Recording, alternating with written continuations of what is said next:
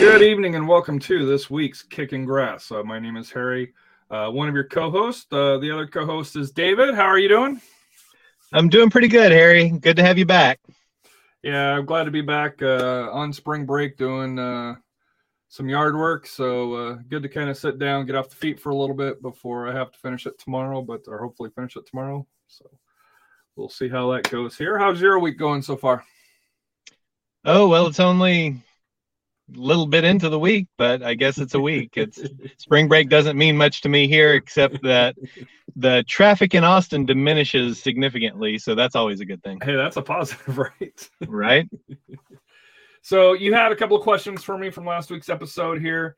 Um, there's one that I don't have an answer on. Um, so if you'll ask that first, and then uh, if you ask the, the fitness question, um, uh, I, I have maybe an idea, and we'll see if, if you think it has some validity. Yeah, I just since we weren't able to talk to you much last week, um, we didn't talk to you at all on the show. Uh, just get your impressions if there's anything from the show last week that uh, piqued your interest, maybe. But I did have a couple of follow ups. I think the first one that I'm just left scratching my head was uh, John brought up at some point about uh, Moussa Djitté that Mhm. there was some questions that people had questions or experts had questions about his positioning and the runs that he made and things like that. And honestly, that was the first time I've ever heard that, and I just wanted to see. I hadn't heard it either. So yeah, I just wanted to see what you thought if you had ever heard that or where that was coming from because that caught me off guard. To be candid, and I've I've just never heard that. And if there was any kind of background to that, I was I was hoping you can give me some insight on what he hasn't had enough from. playing time to really say that, though, right? Well, I, I guess he had never 90 minutes, but he had significant minutes toward the end of last season.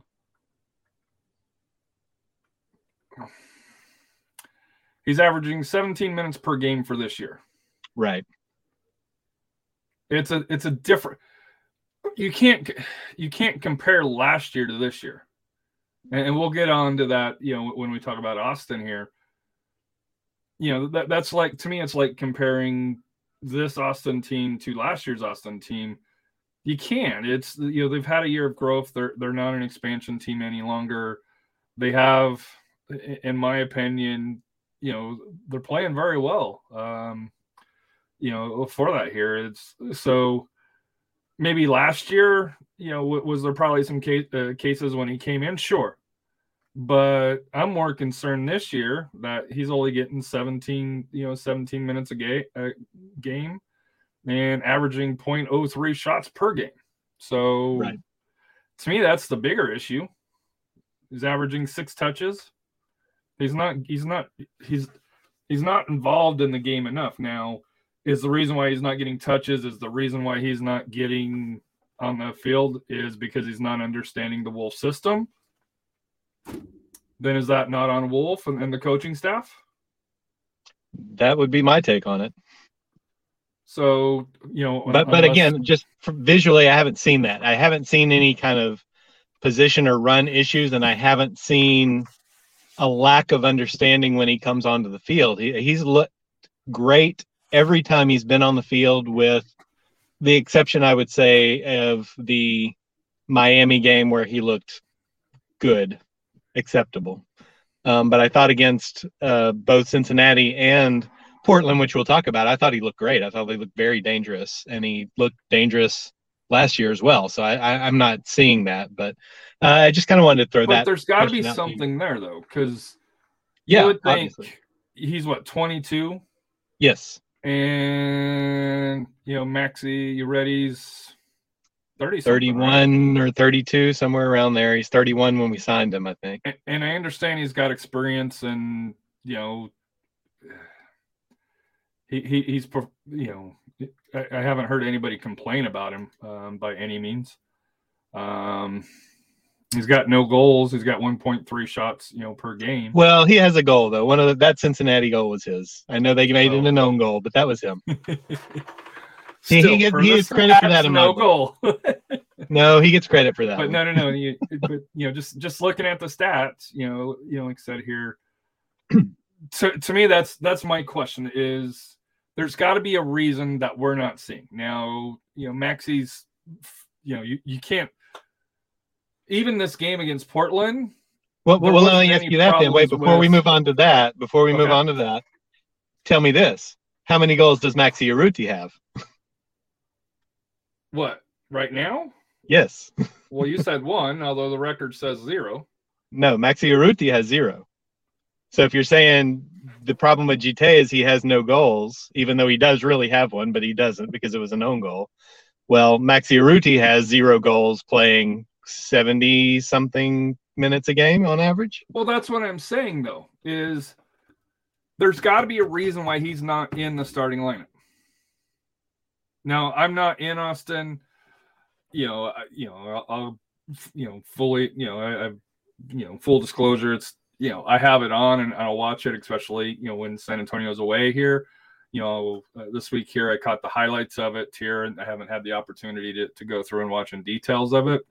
But the highlights, you know, the extended highlights showed you know, you know, you know, showed quite a bit, you know, of the back and forth of that game, to Mhm. where, in, in what Austin scored ten goals on the year so far. Yes. So the off the offense is clicking. Is, is to me is that the reason why they're not making any changes? Because you know, hey, you're scoring, you know, what five? well, You're averaging five goals a game for the first two, and and you know, you know, and put up a goose egg in, in you know in Portland, which is not not a bad result. A little bit unlucky if, um, yeah, I think I think most would feel.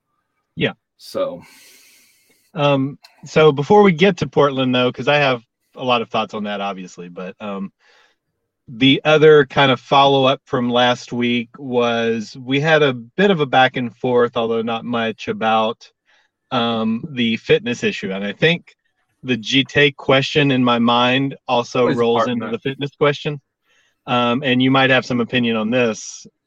Uh, so more than you more than you had on GTA, but the Austin seems to have a uh, don't want to say a habit or a refrain of having players come in who are not starting, and the reason that's being given, the explanation that's being given, or as I said, the excuse, is that their fitness is not up to par yet for them to be able to do that, and it's happened with probably at least five of the players who've come in internationally over the last last year in this season.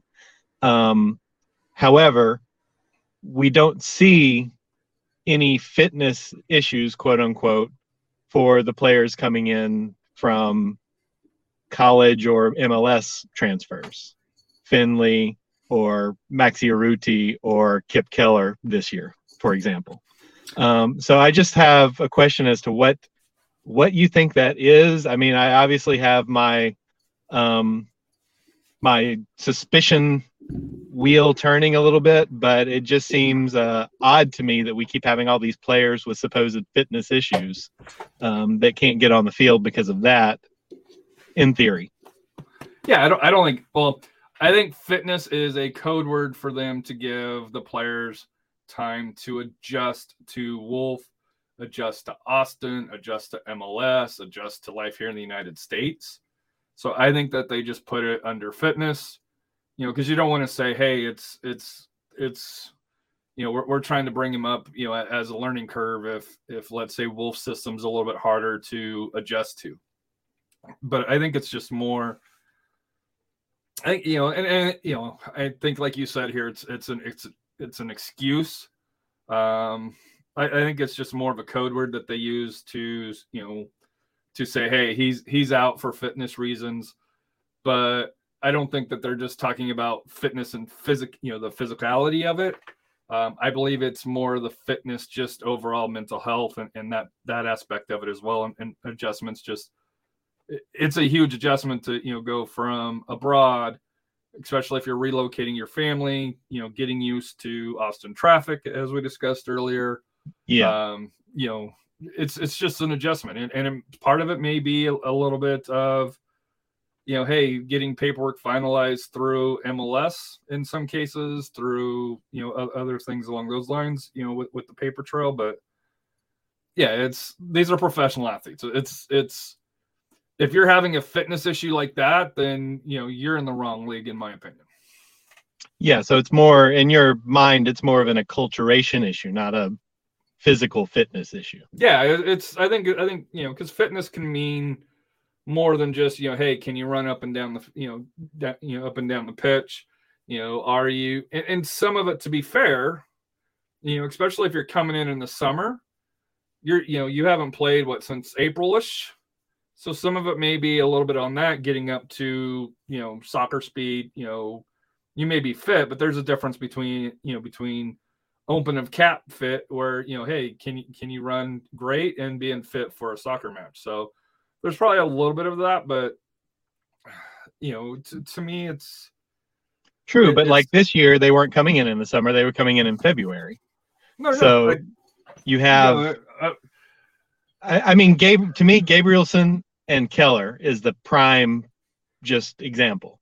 You've got somebody coming in from France in February who's been playing professionally in France that needs to learn the system and get used to it, and then Kipp Keller who's coming from NCAA in February who's not been playing, and then has to, and he's able to start right off But the bat but he's whereas Gabrielsen that- can't because he's not fit for play. And I guess that could mean something other than what it sounds like to the well, to the populace when it said. for kipp it's not it's it's not a culture change No, it's a it's a league. It's a step up in competition though.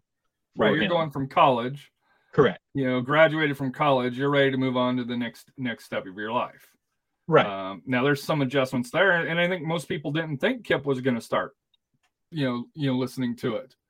Uh, you know, some of the pre, you know preseason stuff here, they didn't anticipate Kipp, uh, Kipp was going to be starting. Um, to, you know, just to be fair, uh, for that here. right. But he ended up starting over Gabrielsen the first two games. Now he didn't against Portland.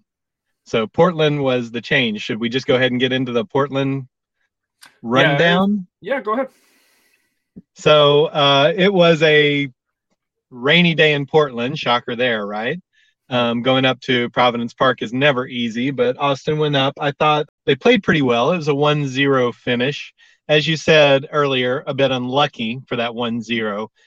A bit unlucky because there was, in my mind, not only one, but two handballs in the area that either one or both could have or should have been penalty kicks in Austin's favor. The first one they did not even review on VAR. The second one they did and waved it off, even though the second one seemed like a blatantly obvious handball that was reviewed on VAR. And to me, that has to be. Why? Why do you not? 'Cause I- I- I don't understand if It you're wasn't clear VAR, and why you don't obvious. That. that. that's That was not clear and obvious to you? you saw. You you did not think that was a clear and obvious handball. I didn't. No. Okay, well, see, that's I don't understand how people can have two eyes and see the same thing and see them so vastly differently. Because to me, that was a clear and obvious handball in the area. He moved his okay, it wasn't a handball, it was an elbow ball. He moved his elbow out to block the shot, hit the ball. That's a that's a penalty kick in my book. So um if Well, if the ref would have called it, they weren't reversing it. So whatever the, I think whatever the ref made that this made the decision on is what it would be. Now I think that goes more to and, and this is not a you know not a, a dig at Portland or you know Providence Park or anything along those lines. But it's it's not a it's not the best when it comes for you know capturing the game on TV with the correct you know lines and along those lines here you know compared to like Q2 Stadium or you know along those lines here because it's not a proper you know proper baseball or pardon proper football stadium because it was a, a baseball stadium originally. Now it's so and i think that's where kind of that issue comes into you know in portland is you know maybe at q2 you get a clearer look and, and you can make that determinations because the sight lines are better on tv and, and with the video But with Providence Park, you know, as much as it's on the bucket list to go see, there are some disadvantages when it comes to it. And, and it's just, you know, there, there's nothing Portland can do about it. It's just the makeup of, of, the stadium that they play in. They'll most likely never leave that stadium, you know, bar, you know, barring, you know, something unforeseen. But to me, like I said here, I, I didn't think it, how it was, how it would have been called. If they would have called a PK, I wouldn't have any objections to it. If they didn't call it, you know, it, it's one of those that that it's not that clear and obvious. Now, as an Austin FC fan, you know, obviously you see things a little bit different. Just like when it comes to San Antonio, my, uh, you know, my vision's a, a little bit different sometimes on, on on some of the basic calls. So, fair enough. But I would, I would say any team that had that happen to them, I would say that should that should have been a penalty kick in my book. But and let's be honest, Portland, like Seattle and Atlanta, uh, get some of the uh, calls. Yeah, I don't disagree with that either. It was a yellow card filled affair. I thought he was pretty generous with the yellow cards. Um, as you said, unlucky not to get away with something in that game. I thought it was a fairly evenly played game mostly.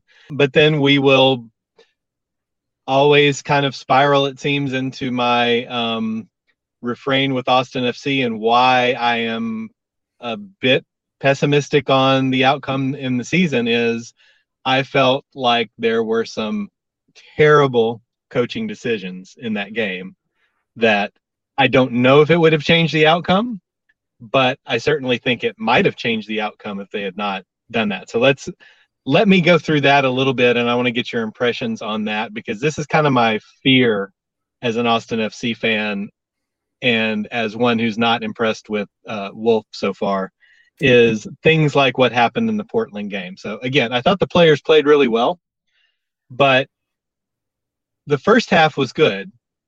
He came out in the second half and swapped Cecilio and Diego he sent Cecilio um, in to the right side and Diego over to the left side to start out the second half.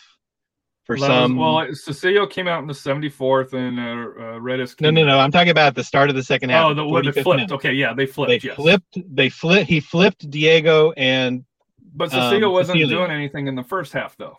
Oh, but he was god awful in the second half. so that and that kind of leads to my point. I get the impulse to try to throw something different at them when it's a zero zero match and try try something unexpected and give them a different look and maybe you get a different matchup and maybe it works. But it clearly was not working. And Cecilio was just terrible in my opinion in that second half. I thought he was pretty good the first half actually. Um, but the second half he was not um, and i think it had to do with him playing out of position so to me, a normal coach, after seeing that for a little while, would go, okay, well, it didn't work. Let's switch back. But he didn't do that. He was stubborn. He stuck with it.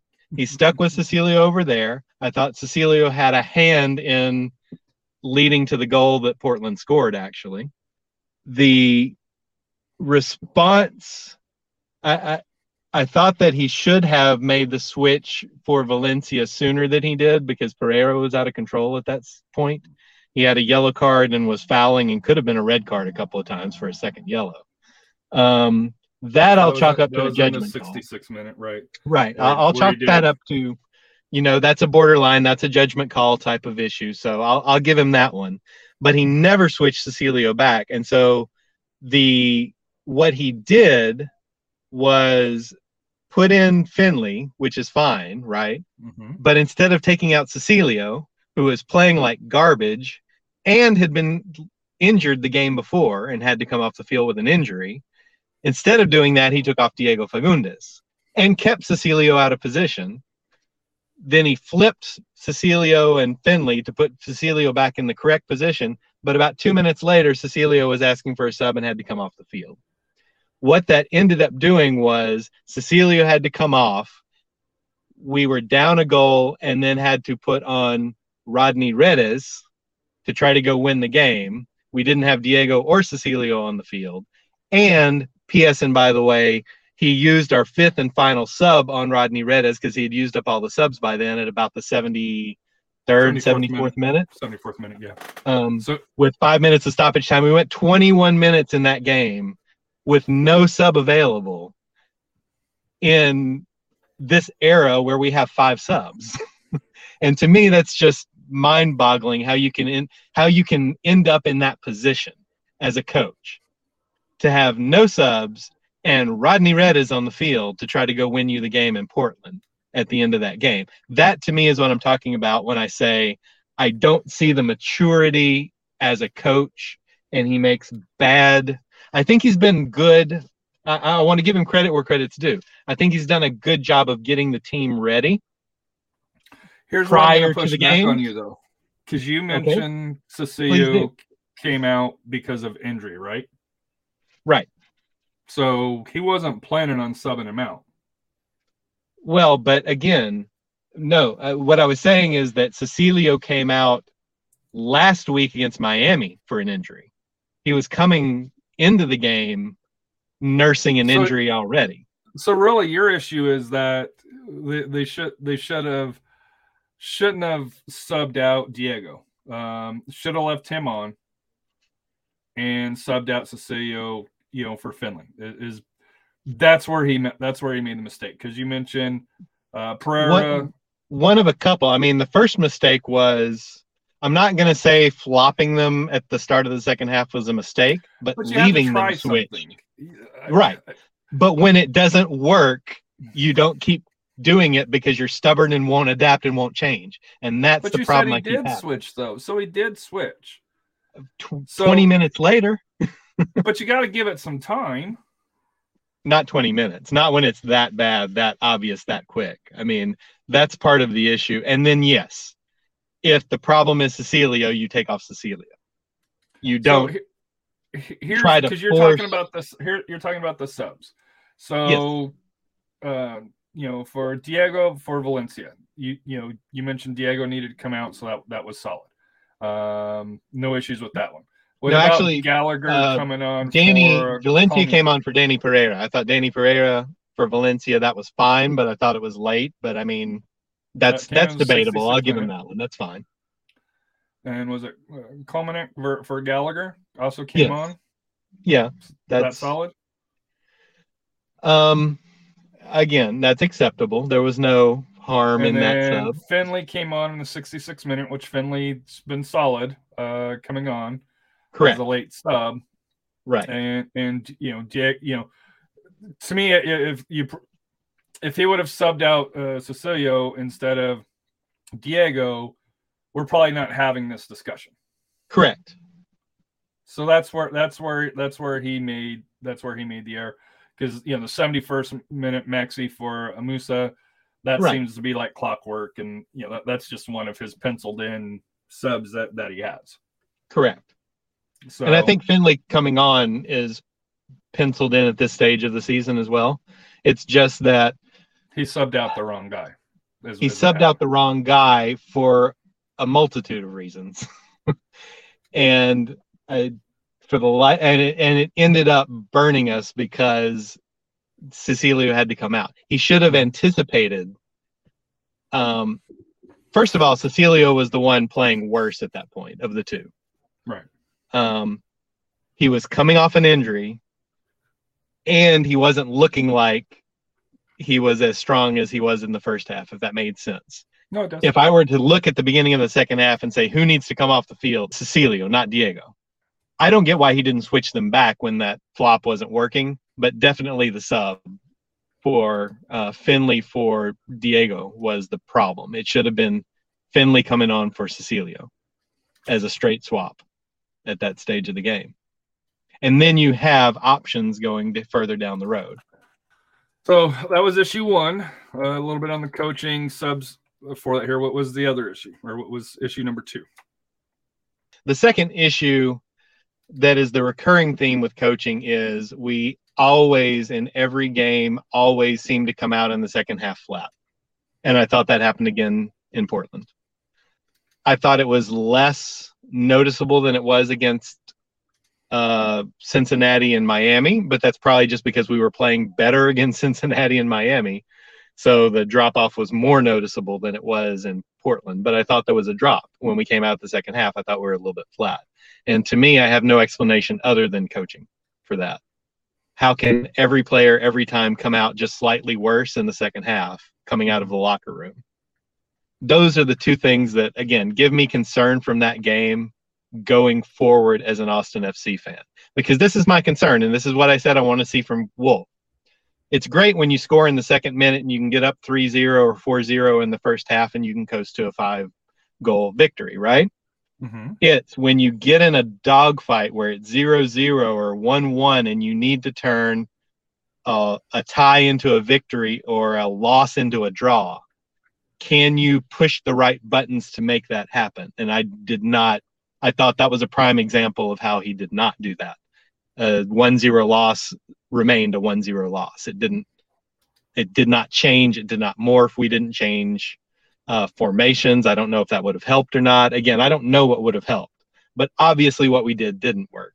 Although Right. we were right there, but it didn't come to fruition. And that was kind of the problem. And that's my fear is that it seems like we're always going to be a goal under where we should be in these games where coaching makes that difference. It's- hard to argue with that. To, to me, where when, when I look at the stats on uh, on the game there, you had a goal uh, goal called back uh, due to offsides, which was a valid offsides. Um, yeah, that was definitely offside. Even with my Austin FC Verde glasses on, that was an offside. but they just had they had so many opportunities Mhm. and they just couldn't they couldn't get it converted Right. and and, and you're gonna have those games um i took it just being honest with you um i did my power rankings or well, i haven't released them yet because i still got a, a little bit more work to to, to fine tune them I I have Austin FC in the top ten as far as my power rankings with you know within MLS. Um, and I think you know when you look at you when you look at their opening wins, yeah, yeah, they were against Cincinnati and Inter Miami. Um, but they didn't just win those; they pounded them into the ground. True. Yes. And then they went on the road in one of the toughest environments in MLS, probably top five, I would estimate. And uh, you know, I'm not an Austin FC, you know, you know, Homer fan, you know, along those lines. I thought they were unlucky. You know, uh, you know, to me that game could have ended one-one, and I thought that would have been a fair result. I, I think Portland uh, sneaks out of there uh, with you know with you know with with, with the 1-0 win. Um, just just to me, like I said, I just I thought it was a great performance from Austin FC because they're not they're not going to win every game 5-0. And this is one of Right. those first this is uh, this is one of those first matches where everything didn't go their way. And I think if you had this game last year instead of losing 1-0, they probably lose 2 or 3 nothing. Absolutely. Um, I would agree you know, with that. along along those lines. So if you know if you're an Austin FC fan, does it suck that you didn't get a point and you probably deserved a point? Yes. But if you're looking at hey the upcoming season, you know, to me you have to th- you know you have to think Austin FC, and I know it's three games in, so you know just take this with a grain of salt. To me, I think you know Austin FC, you would ha- you know especially if you're a homer, you have to be thinking playoffs is a, is a poss playoffs is a real possibility where I know last year people were kind of sucked in sucked into it where they had a couple of games you know at the start saying hey we're a playoff team I think this year you guys are legitimately uh, legitimately a playoff team now I'm not talking about being top of the conference but you know by any means but I think you could contend for you know you know spots you know five six or seven you know along those lines uh, you know for that here just because they play very well at home um, you know, so if, if you're an Austin FC fan, to me there was a lot of positives in this game, and, and I know you mentioned you know you know a, a little bit of you know the maybe uh, um, a more mature Wolff, if that's uh, such a thing, or not as stubborn, uh, which I believe is the word that you use. Uh, you know, uh, for that here, but I don't think last year I don't think Wolff switches at halftime to try. Now, did he keep it too long? For me, I don't think so. 20 minutes isn't that long in a soccer game.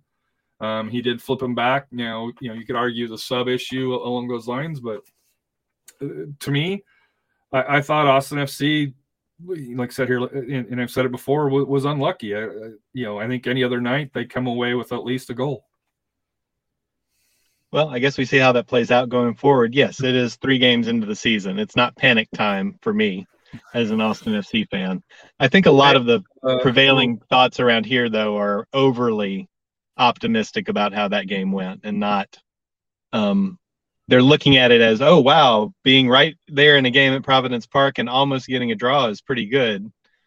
Um, But I think you have to look at which it last- is. from last year to this year. correct comparing it to last year that's good but it's still not as i, I think we're still just slightly underperforming where we How does the should be with our talent level So I know you're not able to watch this here, but uh, in Concacaf Champions League, this is our Concacaf talk. Mhm. Uh, uh, communications um, comunicaciones de guatemala is now up four to two on NYCFC, and the aggregate oh wow is five five now. yeah that's that's exciting Um, and the last goal here was a shot from a good 10 yards ab- above the top of the box. And Sean Johnson didn't even move. wow i watched that first leg and i didn't think comunicaciones was had a prayer of They didn't have a prayer because they were holding uh, holding up with them uh, NYCFC, NYCFC, you know, started out a, go- a goal early too. So, uh, oh, we so if it holds now, it is in the 90th minute right now. If it does hold, New York City would still advance because they've got more away goals uh, Right. for that here. So that is your Concacaf update. Uh, a a surprising match, you know, six minutes of time here. So that was we'll- going to be my question we're going to have one of these stupid away goal boondoggles now Uh, I hate. There's nothing in soccer it, I hate more than the stupid away goals rule. That that that to me is just insane. I hate that. Yeah, it's five five, but because New York City has scored two on the road, uh, that they're going to get to advance, assuming that they hold out. But that would be that would be interesting if if they uh, choke it away, right? Absolutely. Um, now, before we get on to USL, because I I'm excited to get some USL talk from you today, but before we do that, uh, do you have any comments on Houston and Dallas actually getting wins this week? Yeah, so Houston came back uh, from an early goal down uh, with a brace by uh, Darwin Quintero. Talk is in Houston that there's another player signing that's coming. It hasn't came out as of yet who it is or when it will be coming, um, but they need more help offensively, obviously. Um, Obviously. So, but uh, it was a good win for Houston. Um, because you know they already you know the art was RSL uh was a draw right Yeah, zero zero. that's actually not looking like a bad result now because RSL has beat Seattle and has beat New England uh as well now both of those you kind of put a little bit of an asterisk because you know they are in uh, the CONCACAF Champions League but you still got the result when it matters uh, for that here. So I think, you know, for Houston, they did get one, and then uh, Dallas beat Nashville uh, 2 0. Uh, very late. I know you mentioned that you watched some of that game. Yeah, I watched Uh, a little bit of both of those. I watched some of the Houston game. I got to see their second goal. Um, and I watched Dallas basically from the start of the game until 70 70th minute and change. And I just thought it was a incredibly painful, boring, nonsensical game to watch. And I honestly, because that that's I flipped it because that's when Austin was kicking off, right? It was 60 something minute, and then I went back and forth between pregame and uh, the Dallas match until Austin actually kicked off about 10, 15 minutes later. And I just assumed that was going to end in a zero zero draw because that's it had the look of that type of game, right? Where neither team was doing anything for three fourths of the match. Why would they do anything in the last 10, 15 minutes? But I guess give credit to Dallas. They did do something in the last 10 minutes and they came away with a 2 0 victory.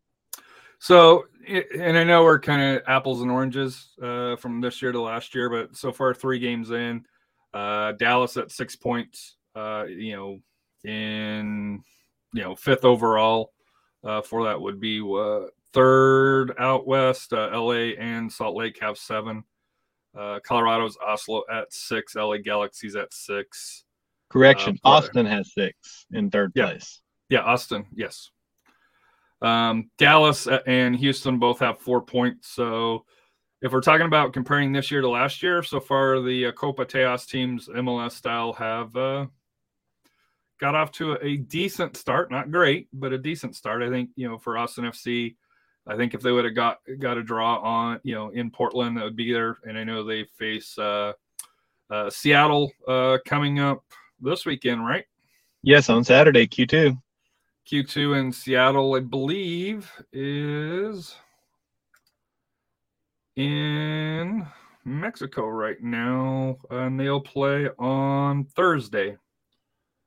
Uh, they'll be pl- coming back from Leon, so they'll play Thursday through there. So, and, and I don't want to discount uh, discount it here, but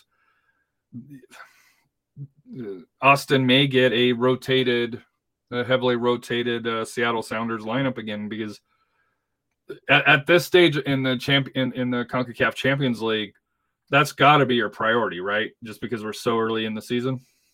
I would think so. I mean, they got a pretty decisive victory at home in the first leg, but it is Leon, and going down to Mexico is not, and playing Leon is not easy. So I would think they would still need to take their And as we're seeing squad with and make that a uh, priority. NYCFC, that was up three one.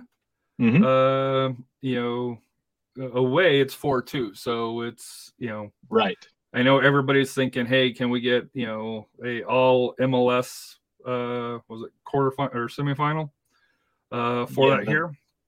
So That that again, I think that might be wishful thinking by some people. But the other thing I would say about Seattle is I lived in Seattle. Um, it's a drain to go from Seattle to pretty much anywhere, but going from Seattle to Mexico to Austin, that's tough. That's a that's a pain to have to do. Um, I have actually made that trip, believe it or not. So I've I've done that, and it's a it's a lot of travel. yeah, but you figure they're already in Leon right now, right? I would hope so. Well, they don't have would to be be there until thought. Thursday, right? Leon.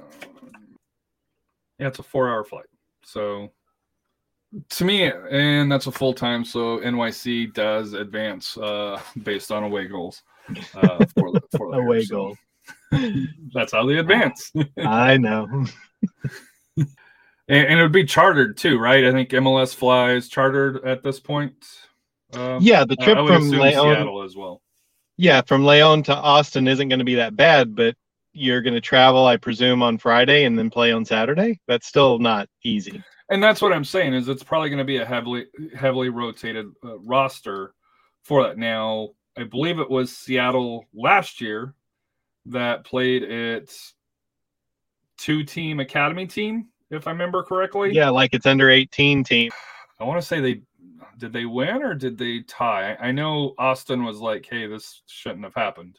No, they absolutely won. They put on I know Austin did not win. I, I know that for a fact.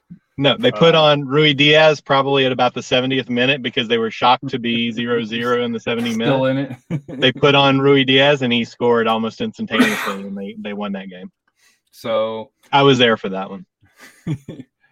so Austin FC fans, uh, even if it's a heavily rotated uh, roster, they're not going to take it lightly. Uh, I would hope that they uh, wouldn't take it lightly, but uh, to me, you know, to me, it's one of those things where, you know, you could see, in my opinion, you could probably see Austin have a pretty convincing win over Seattle, unless Seattle rotates it against Leon.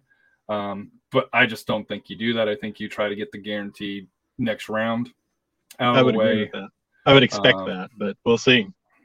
for that here. So, but yeah, no, uh, to me, uh, for you know, wrapping up the MLS uh, coverage here, Uh, Austin plays uh, Sounders uh, for that here. And then hold on, let me switch back over here. Which again, for all the reasons we just went through, that game, I don't know how much it's going to tell me either. Yeah, I don't think it'll tell you a lot. Um, Dallas uh, gets uh, the Timbers, and then uh, Houston and Colorado. So that Houston Colorado is interesting. I didn't think Colorado would be as well, but uh, since they, you know, that first match, they, they've stepped up.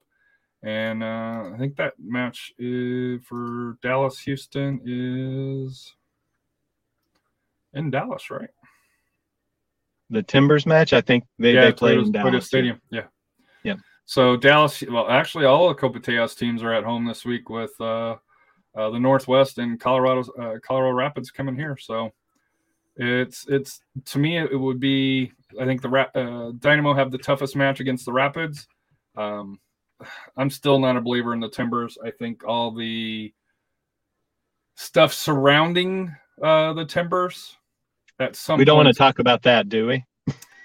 No, but I do think I do think at some point that is going to start to weigh, uh, weigh a little bit more. The more of that stuff comes out, but It almost has on. to. That that's such a bad story. I don't even want to. yeah, I just but to, to me, I, I downgraded Portland. You know, in, in my previews here, just it's just like with Chelsea. You know, the, the stuff with that at some point. It's going to catch up mentally, you know, with the with, with the team. Now, I know not comparing the two together because they're completely different. but when you have outside factors that, that are coming into play you know uh, you know as much as you can try to not think about it you know you know the players are thinking about it and along those lines so but moving to usl uh, it finally kicked off um, rgv got a 1-0 win over the oakland roots uh, i think the big thing coming out of that match um, was the rgv defense they stepped up um, they got a goal by Frank Lopez in the 34th minute. If you you know if you if if you like following like the momentum momentum uh, things along those lines there to to kind of see how the ebb and the flow of the game is, really the Roots t- weren't involved. They had two shots the entire game. Neither were on frame, and you know like I said here it was you know it, it just you know they're, they're you know it just you know RGV came out very defensively, which you know is how they want to play and they controlled the game. Um, like I said here, probably wasn't it wasn't the prettiest game to watch uh, for it here. You know, RGV still got issues trying to score. You know, they had 13 shots, one on target, which was their goal. Uh, sounds very uh, uh, familiar as Austin FC, where they had multiple shots and they didn't have any on goal. Right. Um, El Paso uh, went out to Sacramento. Lost 3-1 however they had a pk save in the ninth minute uh, that they that you know if they could have scored. Um, and then uh, emmanuel snoopé uh, scored in the 27th minute uh, for that here. Uh, sacramento pulled one back on a pk which you know, i'm surprised evan newton didn't get a red card on uh, for it here. Just you know it, it was bad um, you know rodrigo lopez who played for rgv last year got it scored you know put it 1-1 and then late in the game, you know um, El Paso was pushing up quite a bit and got countered on twice in the 84th minute and the 90 plus one for a 3-1 uh, match. Um, the days of El Paso being slow and setting back are over. To me, they're playing a lot like San Antonio does, uh, where the more high pressing, attacking, quick on the wings along those lines. So uh, El Paso will be a team to kind of watch this year as far as for attractive playing style. If, if you like that up tempo uh, match, uh, you know, they've got speed uh, for that here. And then uh, San Antonio uh, wasn't the prettiest uh, but they did win 1 0 over Detroit City. I think the biggest thing is Detroit City showed that, you know, Nisa, you know, now they had the Nisa All Star team, you know, as we make fun of them, but they had quality depth. Uh, is going to be a team that's going to, you know, going to be solid in in USL Championship. Uh, San Antonio very good defensively. Uh, goal was scored by former Austin uh, Bold uh, Fabian Garcia My man. uh, on an assist from Justin Dhillon. Uh, through there on kind of a turnover, you know, you know, kind of deep in in Detroit. Um, and and then you know, you know, Dhillon popped it up, and and and Fabian, you know, it bounced off of him into the goal. So you know, good good goal for uh, Fabian Garcia, but it was wasn't the prettiest game. Uh, San Antonio was out to you know a few of the offensive stars that you thought that were going to be there were out with injuries, so uh, striker position was a little thin. But you know, a win win is a win on opening day. It wasn't you know the 5-0 that uh, Austin FC got against Cincinnati, but uh, like I said here, uh, three points to the good, and and uh, San Antonio goes out to Los Dos this week. Uh, Los Angeles. Ooh, I don't know if you know this, and I would love to hear your thoughts on this. so at this Breaking news. time, there are tickets to the San Antonio FC match because Uh-huh. it's they're doing a double header. However, for the rest of the year, supposedly it's closed door. So, like Phoenix, if they, they were planning on you know playing uh, LA Galaxy two, they're not selling tickets to those games. Uh-huh. Your thoughts on a division, a- USL Division two team not selling tickets for here? And and to be fair, I wish Jake Edwards and USL would have would have put their foot down and said all you know because there's four MLS two teams that are still in the league. You Right. know, L, you know, uh, you know, Los Dos, uh, Atlanta United two, New York Red Bulls two, and Loudoun United. I wish they would have said, "Hey, thank you, but you know, you know, go to MLS Next uh, Pro." Um, you know, you know, you know, we'll we'll we'll see we'll see you there. Um, to me, to me, like I said here, that's that's a disgrace. Yeah, Or in disgrace may be a hard word, but to, to me it it's is. not. just- It's a disgrace. It's a travesty. It should not happen. It's embarrassing. it is ridiculous. It is unprofessional. I don't know what else I can say. I mean, it's absolutely pathetic. Um, and should not be allowed in Division Two professional soccer in the United States. and I would even say Division Three as well. If you're a professional league, sell tickets to the match. what I can tell you, because I actually had to, when I was looking for the San Antonio match, uh, what I can tell you is that Los Dos is going to be on ESPN Plus, and as far as I can see, every game that they play this entire season is going to be broadcast on ESPN Plus, as is Red Bulls too. Um, so the MLS two teams have something going for them there uh, because they're all over ESPN Plus. And we haven't got into this um and i'm gonna you know, i'm gonna do you know i have a, a sister podcast that, that i'm gonna do here beyond the san antonio one is i'm gonna talk to uh about mls next pro. Mhm. mls next pro is not on espn plus.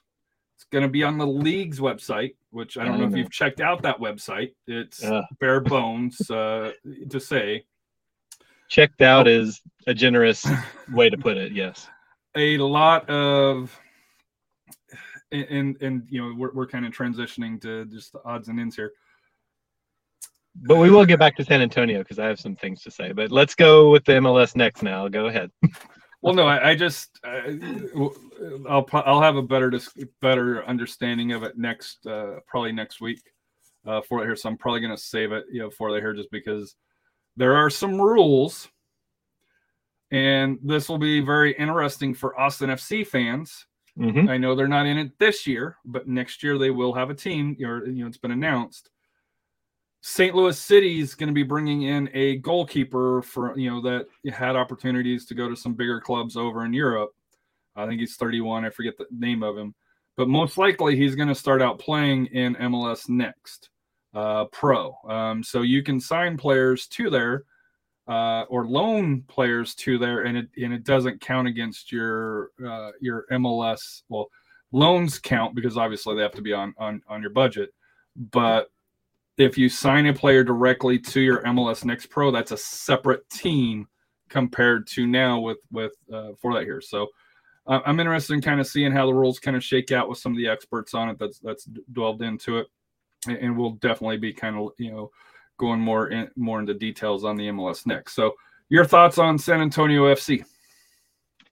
Um, again, my man Fabian Garcia. I told you to watch out for him. I thought it was a painful first half to try to get through. It was horrible. It was So one I of the expected- slowest halves that I've had Yeah. to sit. There's some games where you look up and it's halftime. You're like, "Holy crap!" We're you know Right. where'd the half? This game. this was not one of those like, games. dude. It, it's only been five minutes. Ugh. This this is one of those games where I was watching it delayed, um, and it was all I could do not to hit the fast forward exactly because that first half was just a slog to get through. Um, Second but- half wasn't much better. Uh, uh, no, but it it was better than the first half. but again, I thought you know San Antonio did what they need, needed to do, which was come out and get a win at home in their opening game. yes. Um, I expected a more attractive product from SAFC, uh, but again, it's the first game. We'll see how that goes. I mean, San Antonio didn't. Correct me if I'm wrong, but didn't really look great in preseason, and they didn't do a lot early. Am I wrong on that? They signed a lot later in the A in the late. They're process still thin on the roster. Exactly. They're Still very thin on the roster. Um, so So this is not a fully formed, fully fleshed out, fully cohesive product yet that we're seeing, is what I'm ex- Not what yet. I'm thinking. but this this was San Antonio's pre pre uh, preseason, and uh, it, it- to me, it's not a recipe for success. Um, so I think you're going to have a, a little slower than normal start of the season for San Antonio. Mhm. But they started camp. We had the freeze. You know, I think it started camp on a Tuesday. Had that free, you know, the the winter storm. You know, San Antonio, Austin. That Thursday, Friday. The following week, they went up to Dallas. Um, got rolled. It was what 5-0, 4-0 early in the half, and, and Dallas had been in camp a couple weeks. Came back home, played uh, Dynamo two uh, for that here, and beat them to a, a goal, uh, you know, goal in each half. Looked okay. Played Tulsa, uh, close, you know, USL Championship quality was open up to the fans. I was actually up in Austin, you know, for a club game. Uh, so I didn't get to see it, but it was, uh, you know, they lost 1-0, but it was it was a very defensively, uh, you know, defensively game. Nothing, you know, obviously, you know, they didn't they didn't score. Um, I think they played about 60 some minutes um, for the first team, and then subbed out, and the academy came kids came on and finished strong. The one that I think probably raised a little bit of eyebrows, and it'll be interesting. The repercussions of it is the very last USL Championship game or last preseason friendly was against uh, El Paso that traveled over from El Paso. hmm El Paso played their first team. San Antonio played an academy team, straight up academy team. Outside of I think you know you know the goalkeepers. Uh, I think Cardoni and Farr uh, played. They got San Antonio got rolled 7-0. And, and like I said, it just you know now for and and so from, from my understanding, El Paso is not happy at all uh, because that wasn't disclosed to them prior. You know, El Paso, you know, they've had they played they played so many games, you know, uh, you know, friendlies. If they would have known that, hey, we're gonna roll out our academy team, I doubt Mhm. they play their, uh, you know, I, I doubt they go in with with the same mindset. So Right. you know, you might say it's a little bit of gamemanship from you know from San Antonio not wanting to do it. Um, I know last year when they played RGV, the last match before it, you know, they had some injuries which impacted the start. So I understand part of it, but their preseason, it, it- you know, there it, it, was horrible. It- you know, even Yeah. as a San Antonio FC fan, you can see why they got off to a slow start. Um, Uh, yeah. Exactly. Just to, No, and I yeah. and and you know I root for San Antonio FC, and I would probably say the same thing about that game against El Paso that you just did. Um, I get the sense that from outside of San Antonio FC and San Antonio fandom, um, the perception is, well, that Spurs arrogance for you.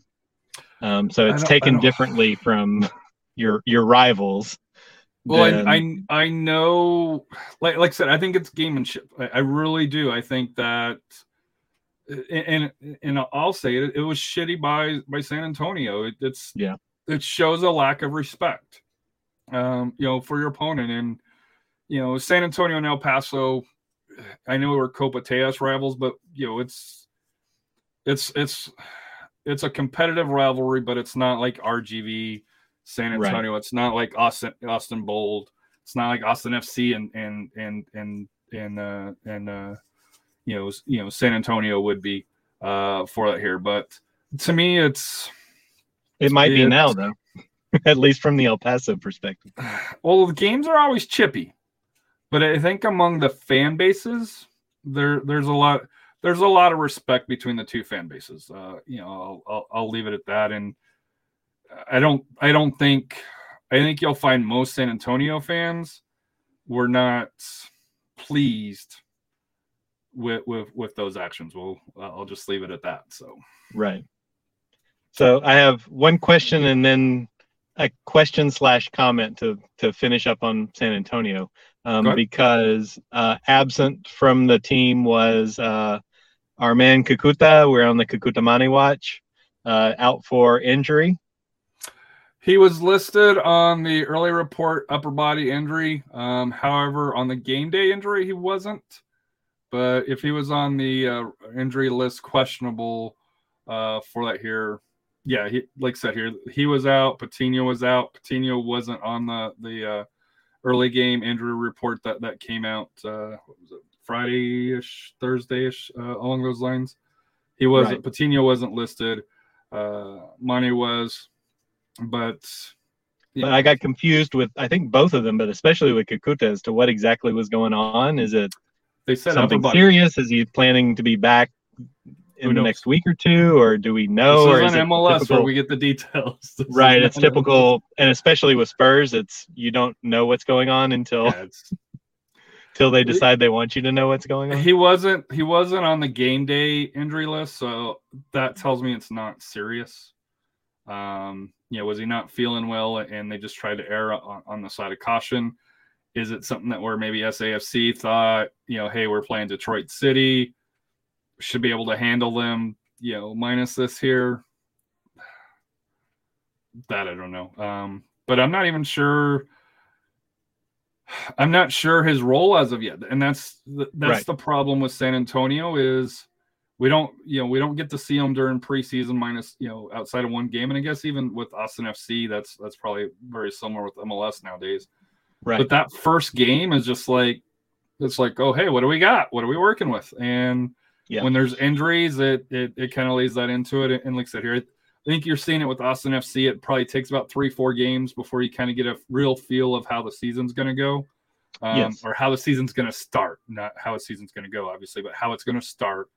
And I think that's where we're at right now with you know San Antonio gets uh, you know they travel to LA uh, to play LA Galaxy two uh, at a six o'clock game and then come back uh, the following Sunday um, and play RGV down in RGV for um, a match that does not count for Copa Tejas uh, because they play three times uh, for that here.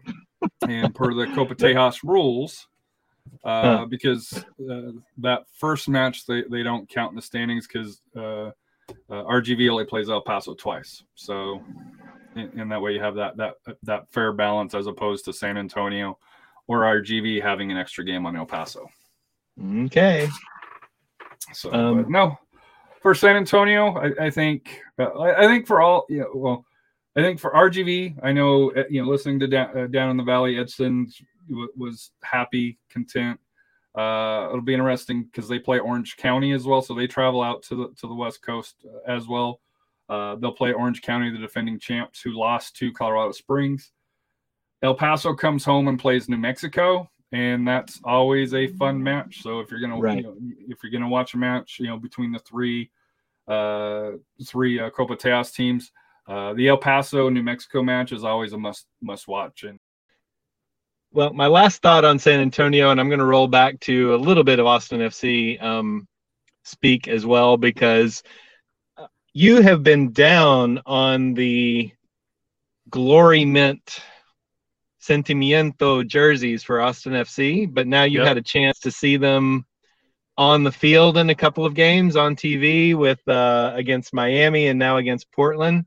Has that changed your opinion at all of the glory mint jerseys? No, they're they're better than uh, San Antonio's black on black. You can't read the number shirts. Don't get me And wrong. how did you know that that's where I was about to go with this? Uh, They're- because they're I told you, I think they're last- better than that, but to me, you could have done you could have done so much more with it. It's it's a basic shirt. It's, it's Yeah. yeah, you got a color, but there's nothing else on it. Uh, I, I get that point of view. I'm I'm I'm okay with the glory mint jerseys, but I told you last episode I wanted to see how the black San Antonio kits were going to look when they played in them, Mhm. and no, they're they're pretty bad. Um, They are. there's at least In- a little bit of a silver opinion, reflective horrible. outline to the numbers, but there's they're just they don't look good on TV. They don't look good in person. I was at Toyota Stadium. They weren't. They did not look good. They, they did. They did not look. They did not look good. It just. It's. I. And this is one of those where I think, uh, fans are either really pro it or really hate it. There's no middle ground.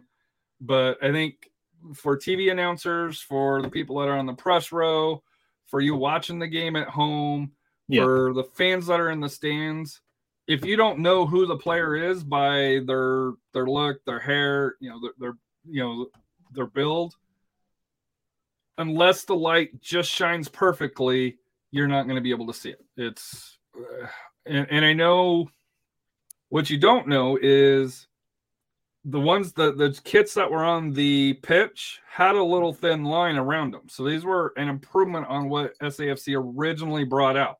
Right. Yeah. No, I could see the outline of the numbers, and I could ca- if it was if it was not a full field shot. So a full field shot, forget it. You see a bunch of little black blobs running around, right? Um, but if they were a cl- more of a close up shot, you could actually see the numbers like the reflection lit up silver, and you could actually distinguish the numbers if it was a close up shot. Um, forget it on the sponsor logo. I don't know how the sponsor can Well, possibly be happy with that. Um, me- and you can't read the names. I mean, forget the name. So if you don't know who the what number, what person is wearing what number already, you're not going to be able to figure it out by just catching a glimpse of the outline of the number from time to time on the TV. Uh, on the TV, they just look they look like a bunch of refs running out there. Is what they look like. They look like referee outfits. So So- I'm I'm not happy. San Antonio to me has always had some of the best uh, uniforms, especially in USL, but probably in all of their away kits. I US think, soccer. When you watch their Um, away kits this week, I think they're going to stand out. Like, I, I love the away kits, but to Yeah. me, for San Antonio FC, if you just go to their Twitter page, um, and you look at their little circle, if you don't look close, it looks like a black dot, and that's Right. basically what they look like. It's just it's you know That's what they look like on TV, is little black dots running around. it just So I, I totally get that. I, I'm I'm a yeah I'm a fan of my club, but no, And I'm not opposed to all black kits. We have an all black Lobos kit, you know, well. Um, but it's got some design in it. It's not just a referee kit, right? Um, and that one just on TV, there's nothing that that makes me like that that uniform. I think San Antonio needs to take a hint from the fans. I know some of the fans probably really love it and are vocal about it, but I think if they pulled the fans, that's not going to be a popular look for this team because I just can't tell anything on TV, and I don't know how the league and the referees and and I don't know how the Spurs would let them get away with that because that can't be good for drawing in new fans.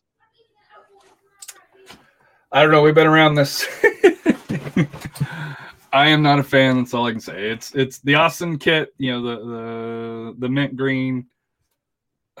You know it, it is what it is. Um, I didn't like the mint green and the Portland green. I didn't like Yeah. that as far as it just it didn't play well on TV. but you know both teams' primary colors are green, so you're you're going to have that aspect of it here. But no, Austin doesn't uh, have an option. They're going to have to wear green. They've got green and black stripe, or they've got the mint green away. Those are the only two kits they have. So, so they will wear green. And I, guess have Portland just got here. hurt. I have one question for you, and this is my final question. You know, for you, we'll have two questions.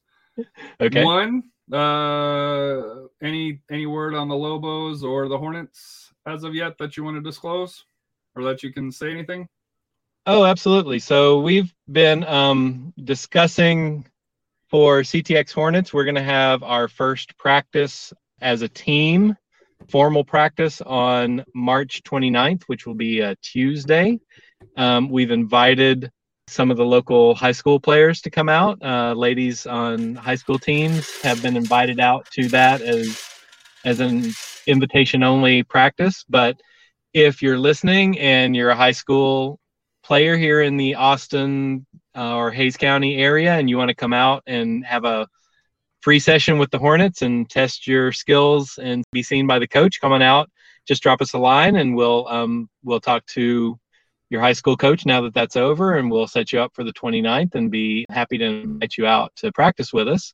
Uh, we'll be going on that soon. As for Lobos, no, I can't drop the bombshell yet.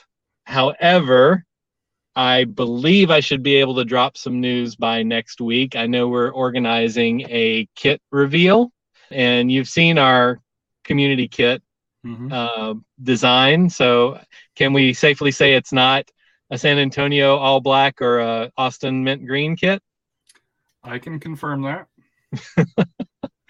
uh, and so we'll also be doing a kit reveal and we will be announcing our head coach. We just signed the head coach for the season and we're going to be going full force with Lobos this season. Uh, working out, we should be back at Bob Shelton Stadium out in Kyle. The seasons will kick off on May 14th for both Hornets and Lobos. We will not be doing double headers. We will have night games this year for both and individual games for both. So we'll have some schedules dropping and but I think everybody's going to learn a lot in the next week to 2 weeks about both teams and both leagues, UWS and uh, some announcements coming from GCPL for the Lobos and what we're going to be doing this season. That's about all I can give you today, but again, stay tuned and we'll have more information probably next week. Hornets, we're organizing our formal open tryouts, and they will be in April, probably the weekend following Easter break. So we're just finalizing the dates and times. We'll have at least one, but probably two opportunities for ladies interested in open tryouts to come on out. Um, we were hoping to try to get one in where um, college players are available. Um, but we'll definitely have one the weekend after Easter. So probably Saturday, maybe Sunday after Easter. But I'll announce those specific dates and times next week. Then my final question to you, and this is a, a question that the Striker Texas put out. Uh oh. If you were to pick a capital of soccer in Texas, is there one? Oh boy. I really I don't want to answer no. this question. I said no because, like for San Antonio, yes, they've done well um, supporting lower league soccer, but whenever they get the opportunity to take that next step, something happens. They uh, don't have an investment in the women's game um, uh, professionally. Um, obviously, you got the Athenians. Austin, I said, still in its honeymoon phase Mhm. uh, for it here, but Austin did not support the Bold and didn't really support the Aztex. You know, they had decent support, and part of it was where they played, no beer, you know, other things. There, I would but, disagree. I thought there was fairly good support for Aztex PDL. I thought once they moved up, there were some issues, but but the, oh, like I said, decent, you know, uh, for that here. Um, but Austin does especially have some good high school programs that, that are going on um, as well. And then, of course, I did my little digs of, of saying, let's see if Austin can really build it, or will they just raid, uh, you know, San Antonio like they've done with the Austin FC Academy, uh, Academy right now. They've took uh, some of San Antonio's uh, top uh, academy kids. Houston, uh, to me, is a small market. or they act like a small market where you know I'm like, where are the stars for the men's and women's side? Um, the plus is they do support men's and women's um, both at the top level here, um, which no other city in Texas can say that. But high schools typically you don't see a lot of the elite. You know, academies you don't typically see in a lot of elites. And I'm not saying that they're bad, but I think you see more through there. Dallas, I think if you're talking about a capital, if we were talking about developing mm-hmm. players, Dallas Fort Worth with high school and all the academy programs and and you know through there, it, it's Dallas by far. You know, if you look at high school soccer, there will be several state champions from that DFW area.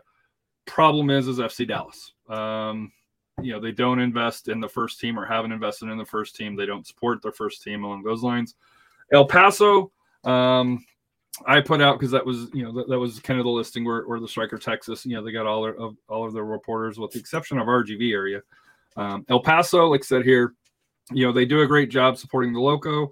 However, they play in a baseball stadium, and I think the number one team in El Paso uh, is Juarez, so they support a Liga MX team. So can you really? Yeah, I noticed they, they, dropped the Texas map and they didn't have a pin on El Paso for an option. So I did catch that. Good job, Striker Texas. So to me, I don't really think any teams can claim that they are the capital of Texas because all of all of us have some positives, all of us have some negatives. To and and like said here, uh, you know, for that here, and, and, like said here, you know, on my comment, you know, to them, you know, I mentioned that, you know, uh, I want to continue to see the growth, you know, in Houston, Dallas, Austin, San Antonio, El Paso, RGV, because I do think uh, Texas can be a capital for, you know, for the United States to be a pinpoint of, you know, like California, like Florida. There's no reason why Texas just has to be a football only state or, you know, basketball state here soccer is you know can be huge potential down here. Uh, I think we're starting to see a lot lot more of the um, suburb cities like the 4A schools are starting to build out a little bit more soccer uh, programs here, um, which will only benefit uh, benefit uh, through. I know around San Antonio, all the surrounding through here uh, have done that, and you're seeing that up in North Texas, over in Houston, um, over in Austin, you know, for that here. So to me, like I said, I, I don't. For me personally, I don't see how you can pick one. I know you know Austin FC fans are going to say, "Hey, it's us." It's only been a year, um, and yeah, you guys have amazing support, but the history doesn't match with what the current day is. And, and I understand, you know, that you know MLS is different than lower league soccer, but you can't say you're the best, in my opinion, if you didn't support the lower leagues either. Well, I think we have a different take on Austin, and I really, really, really didn't want to have right? to answer this question. yeah, I really didn't. Um, but here's what I'm going to have to say: if you're forcing me to choose, is there a soccer capital in Texas? And I'm looking at the soccer landscape. I it pains me to say this, but it would be Dallas. I mean, at this point, it has to be Dallas. My biggest knock on Dallas, because I think Dallas has it all over us historically from youth to high school to Indoor. college with the you know NCAA programs and and all up and down. Their support of you know producing players, national team players. Uh, they host events and they go over like crazy with you know uh, Gold Cup or whatever.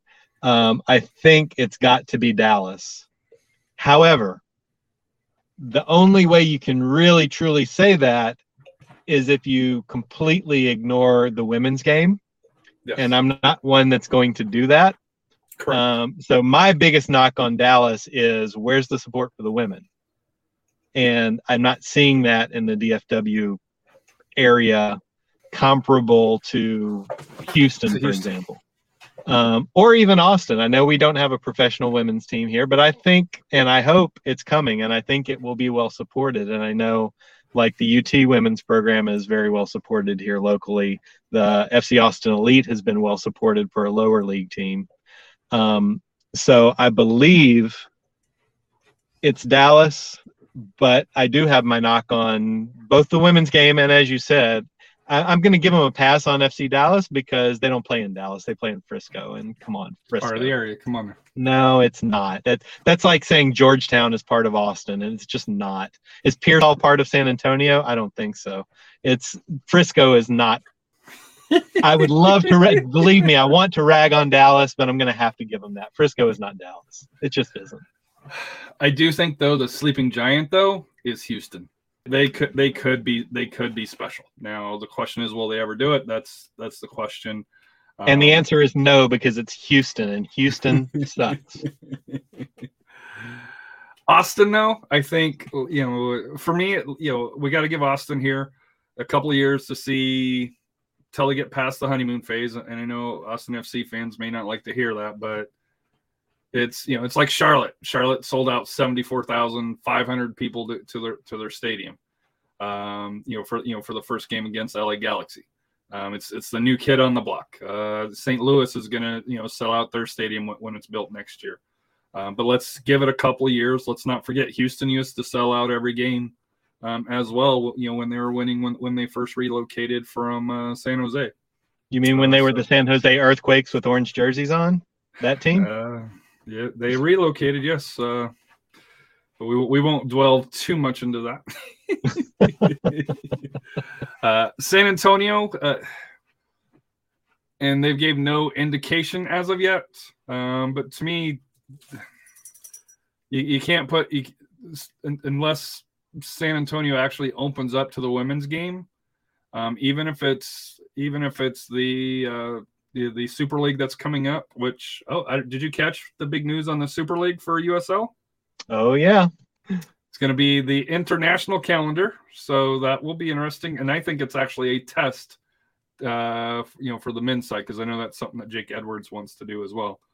So, final thoughts for you before we get you out of here.